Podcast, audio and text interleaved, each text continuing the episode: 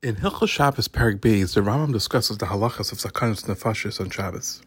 The Rambam begins by saying that Shabbos is pushed away when it comes to Sakanas Nefashis, loss of life, danger to life, just like any other mitzvah. Therefore, any person who's ill, who's considered a chayl sheish sakana, that there's danger of them passing away, we do everything that we can for them on Shabbos, based on an expert doctor in that place if there's a safek, if we have to be machal Shabbos on him, or if there's one doctor that says we should and one doctor says we don't, we go ahead and we are machal Shabbos because even safek sakanus nefashis pushes away Shabbos. If the doctor assessed on Shabbos that this person needs treatment for eight days, we don't wait till after Shabbos in order to only violate one Shabbos. We start right away, and even we violate as many Shabbos as necessary for the person to heal. And we do any malacha that's necessary. We light candles, we cook, we bake, we do every malacha that's needed. These malachas should not be done by children or servants or women. Rather, they should be done by important people in the community and the chachamim. The Rambam continues and explains that if a person has so much pain in their eyes that blood is flowing from them, or they have secretions, or they're having tears coming out because of the pain, it's considered chelashiyesh sakana. Similarly, any wound that is inside the body is considered chelashiyesh sakana from the lips and inward. Additionally, any wound to the back of the hand or foot is considered chelashiyesh sakana. If a doctor says that there's some other wound that's external that's also uh, sakana, then obviously we're machal Shabbos for that as well. The Rambam continues and says that if a sick person was assessed that they need to have a fig and 10 people ran and brought him 10 figs at once, they're all pater. And even if they brought one after the other, not knowing that the other one brought, it's all pater because they're trying to help him. Conversely, if he needs two figs and they found two separate figs, or they found one branch that has three figs, they should cut off the branch that has three figs so they avoid doing excessive malacha if not necessary.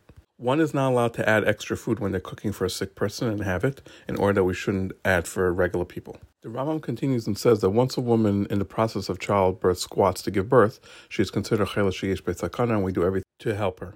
We do not help Goyim give birth on Shabbos even if payment is offered, and we are not concerned about them being upset about it. The Rambam continues and says that once a woman sees blood when she's giving birth until three days after childbirth, she is considered chayla sheyesh betzakana from three days until seven days, it depends what she says. If she says that she needs the malacha done, then it's done. If not, she's not considered chayla sheish sakana. From seven days until 30 days, she's considered like a chayla, but a chayla she'in sakana, that is not in danger. And in that case, we do all the malachas through a guy.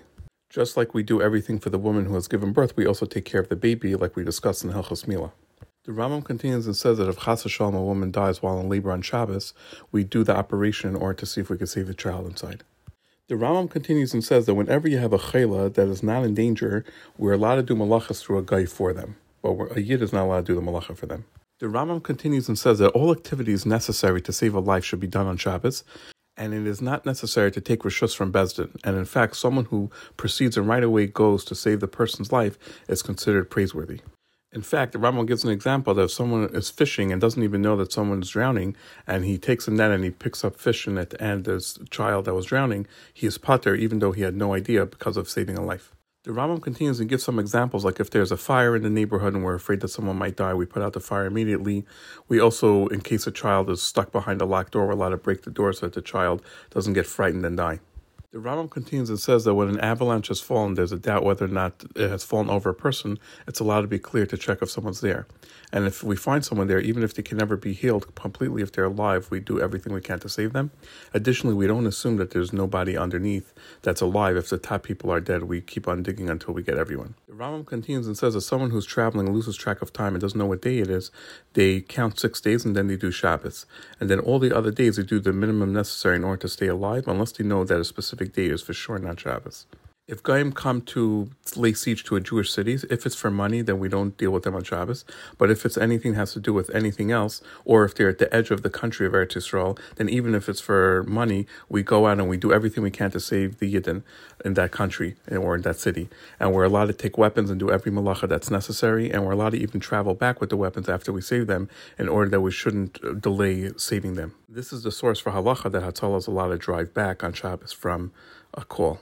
The Rambam concludes by saying there were a lot of lay siege to Gaisha cities um, three days before Shabbos, but when it comes to actual combat, we do it any day of the week, and in fact, Yericho was conquered by Yeshua on Shabbos.